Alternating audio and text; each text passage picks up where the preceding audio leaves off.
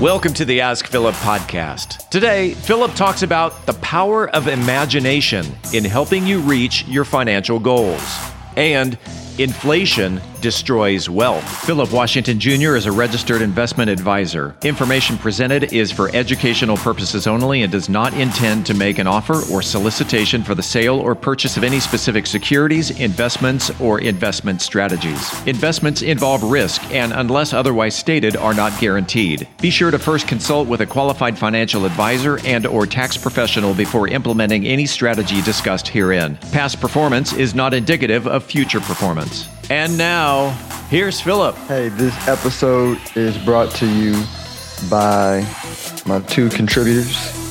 First one is John Thurman, CEO of Axis Financial, an independent life insurance brokerage company to help families figure out how much life, disability, health insurance coverage they need at a good at a good rate. Um, and second sponsor is Allison Rife Martin, Rife Martin CPA, and she is a lot of things.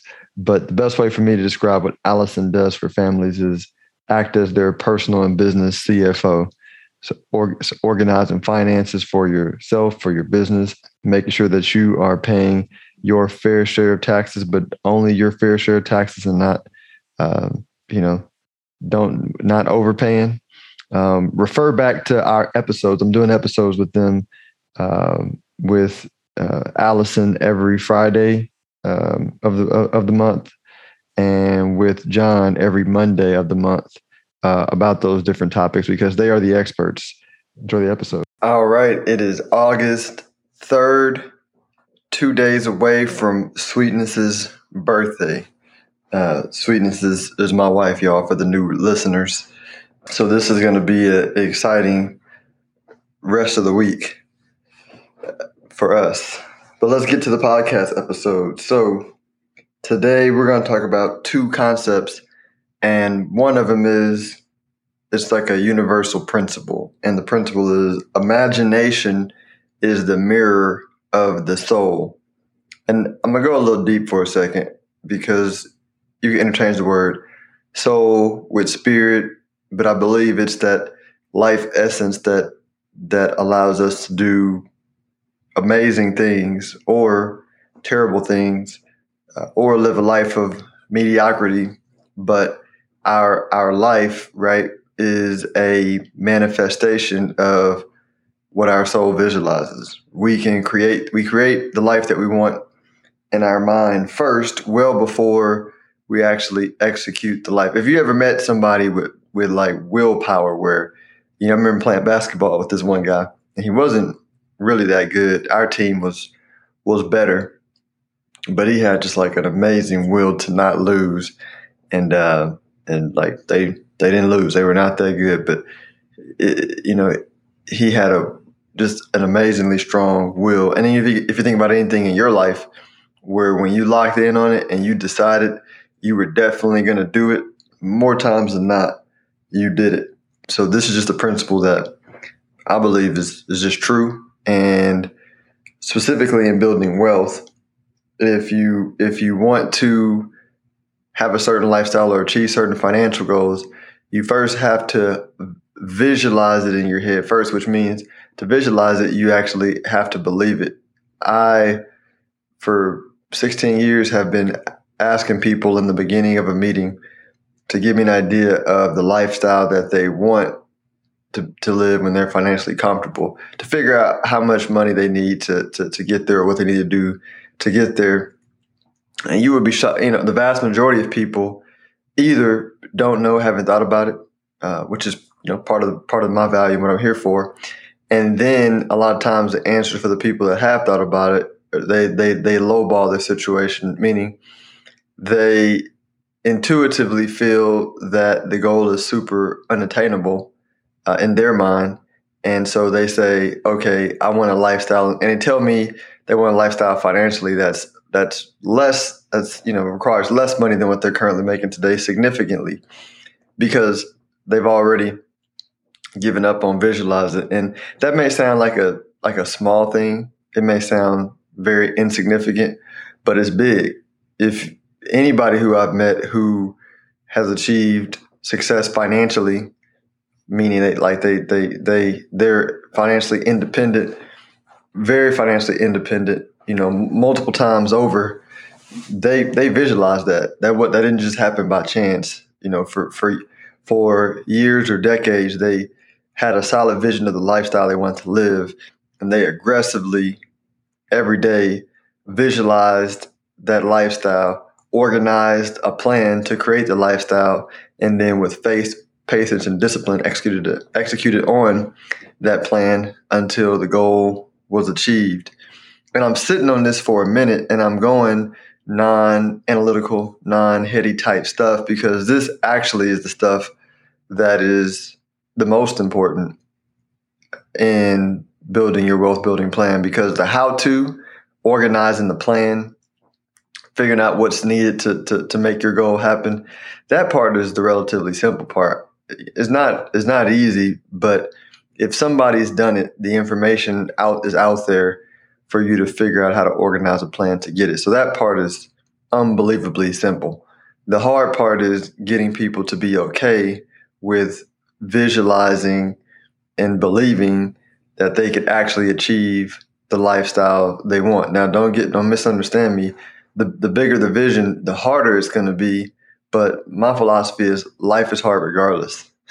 you know, whether you visualize or not, life is hard regardless. And so you might as well aim your actions in a direction that's going to make you happier or, you know, more fulfilled when you get there. And it and it's okay to be what I call quote unquote shallow. Some people think that it's holier to not want. You know, I, I tend to have the belief that it's okay to have a vision and want more as long as you're happy with what you have now, which is which is kind of hard to hold those two thoughts. But you know, strive for the you know I like to strive for something because it gives me like life. I get excited about it, but I'm also 100% happy about what I have today right in the moment. And it took me a while to honestly, you know, get work get there and fully understand that. But I've gotten better and better and better and better and better at it. So it is okay to want things like. It's okay to want shallow things. It's okay. I think it's all about doing it in the right order, not you know going into tons of debt to look like you have money or look like you know you you have things. It's like hey, if you want you know, Tesla, and that's important to you. Okay, figure out how much money you got to make to get Tesla while still executing on your financial plan, whether it be saving X amount of your money, paying off debt, doing all those things. So that's that's all I'm I'm really going to say on that aspect for today. But I'm gonna, I'm gonna come back to this topic and hit it a little bit more in detail at a later at a later point. Let's let's now get into some heady stuff, you know, some nerd type stuff and it's it's about inflation, or said another way, money debasement, and and I feel like a lot of a lot of, uh, for example, um, I shared in my stories today this this tweet that I saw. Uh, it's a human rights activist, Alex Gladstein, writes some great articles. I think I've referenced some of his articles on the podcast before, but he goes into poorer countries and you know figures out why there's poverty and oftentimes, not oftentimes, almost always, it's the government has stolen from the people by by lots of inflation lots of inflation which is money debasement. And so what is inflation? I think it's i think it's easier to understand because we do it in a sophisticated way today. But inflation is easier to understand. If you go back to you know thousands of years ago we actually you know had money in the form of, of, of coins. And what would happen was, you know, if if X government coin was this weight, right? Because they, they measured it by what it was made by in weight, you know, as far as the value.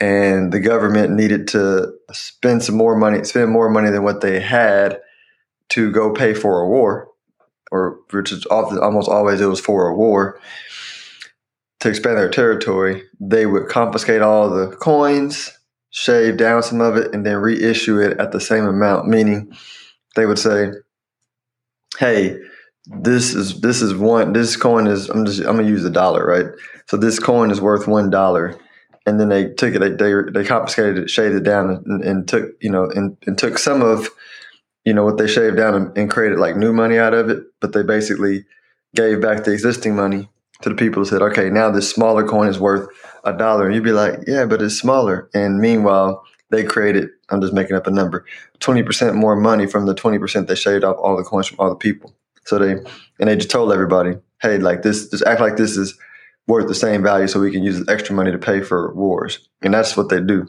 And and that is no different than governments like printing money And in today. They're making the value of the money uh, worth less because money is just trust, right? And when, even though they would tell people that it's worth less, people would be like, mm, nah, I think I'm going to demand more of these coins to, you know, for my services because, um, because, it, you, you know, you can't, you can't really fool people. And so you fast forward to today, all this money printing, the cost of housing, education, all these things going up. That's that is what's happening. It's the debasement of currencies, and and you see it aggressively in the poorer countries. Going back to what I was saying before, Alec, Alex Gladstein was talking about um, Cuba and all the inflation going on there, which is why you see lots of rioting because it's it's aggressive in poorer countries, but in the civilized countries like here, um, since we have more money you know, we're still getting hit with debasement and we see the effects of it, but it's not as blatant and we haven't started riding in the streets because it's not, it, it hits us at, at over a slower period of time. Like it's a slow death versus a fast, aggressive one, like in poorer countries. The, and the reason why they do it is because just the general population doesn't understand what's happening. Like we understand taxes. We're like, yeah, you've raised my taxes. I can feel that. But like debasement of the money, that's tough to explain because we see the cost of things going up, but there isn't like there's no everybody that's spending their money on the same things. Different things go up at different rates. Politicians will on one side will blame the other side. You know, politicians on you know will offer so they're they're they're all saying that they're for the people, but their solutions are not actually fixing the inflation problem. It's just pacifying the people so that they could keep printing money so the government can pay off their debts and keep doing their expansion expansionary policies. So yeah, and if you look at history, this has like uh, as far as as far as my study, like every time, right, the country either goes to default or they just keep printing their currency to lower and lower value. So what do you do as an investor? You you you want to just keep your money in places that will pay you interest or growth um, above the money printing rate, the, the debasement rate. So if the governments are debasing the money, which the expectation, you know, that a lot of experts has is the debasement rate will make the value worth 10 to 15% less every single year. That means you're, if you have a five year time horizon, you need your portfolio to at least grow at 10 to 15% a year just to just to break even right? And so then you got to figure out all right what assets are going to uh, do that? Those are you know, assets that can't be hard hard assets that can't be printed more of. So think of real estate gold bitcoin um, but also growth stocks that are growing at, a, at an above average rate. And, and those are the better assets to hold in a inflationary money printing rate. It's also the best industries to be in because they're getting capital and money and they're taking market share from com- companies that can't grow at that rate. So it's a it's it's a time where there's always winners and losers, but since the majority of people don't understand what's going on, it ends up being a disproportionate amount of losers at the bottom of the economic status or financial social economic status because they don't they don't know how to protect themselves from the government, you know, stealing their purchasing power. So that's what I'm here for. And by the way, I don't think there's some big conspiracy of the government out here to to to, to do it, you know, to hurt people uh, per se. You know, I think they. I, I, I truly believe that human beings act in their own self interest, and politicians are just like, hey, we just want to stay elected, right? And the central bank head is just like, hey, we just want to make sure the system doesn't blow up, right? We're way beyond uh, saving this thing right? And um, um, and the people, you know, people that are asking for more money, more printing from the government, they just want to be okay financially. So I'm not, you know, I, it's a it's a system problem, not one specific individual or some hidden figures behind the scenes trying to take over the world type problem. But that's beside the point. The point is, I need to know how to protect my money. And I've just given my personal playbook for what's happening. So I hope this helps you. Until tomorrow, uh, you enjoy your day. If you are interested in having a review of your portfolio or to see how far on track you are with your retirement goals, Philip offers complimentary consults through his company, Stonehill Wealth Management. For more information, log on to stonehillwealthmanagement.com forward slash talk. That's stonehillwealthmanagement.com forward slash talk. Philip Washington Jr. is a registered investment advisor. Information presented is for educational purposes only and does not intend to make an offer or solicitation for the sale or purchase of any specific securities, investments, or investment strategies. Investments involve risk and, unless otherwise stated, are not guaranteed. Be sure to first consult with a qualified financial advisor and or tax professional before implementing any strategy discussed herein. Past performance is not indicative of future performance.